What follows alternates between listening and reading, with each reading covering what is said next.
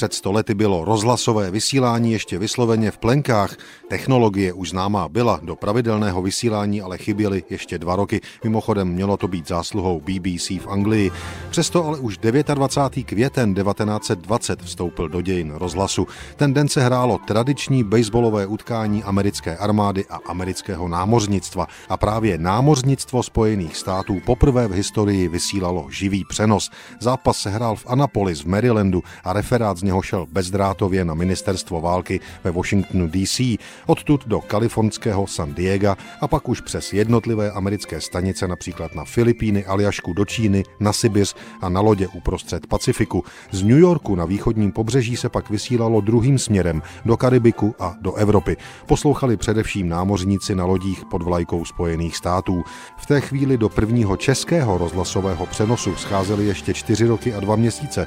Odehrál se 2. srpna 1924 na Klusáckém stadionu na Pražské letné.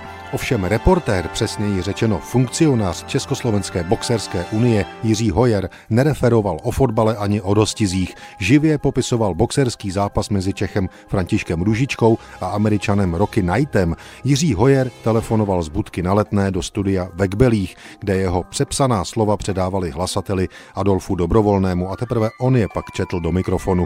Dobrovolný si ale rychle uvědomil, že tento postup je velmi pomalý, vzal si sluchátko a rovnou deklamoval to, co mu Hoyer z letenské budky sděloval. To se stalo v Praze 2. srpna 1924.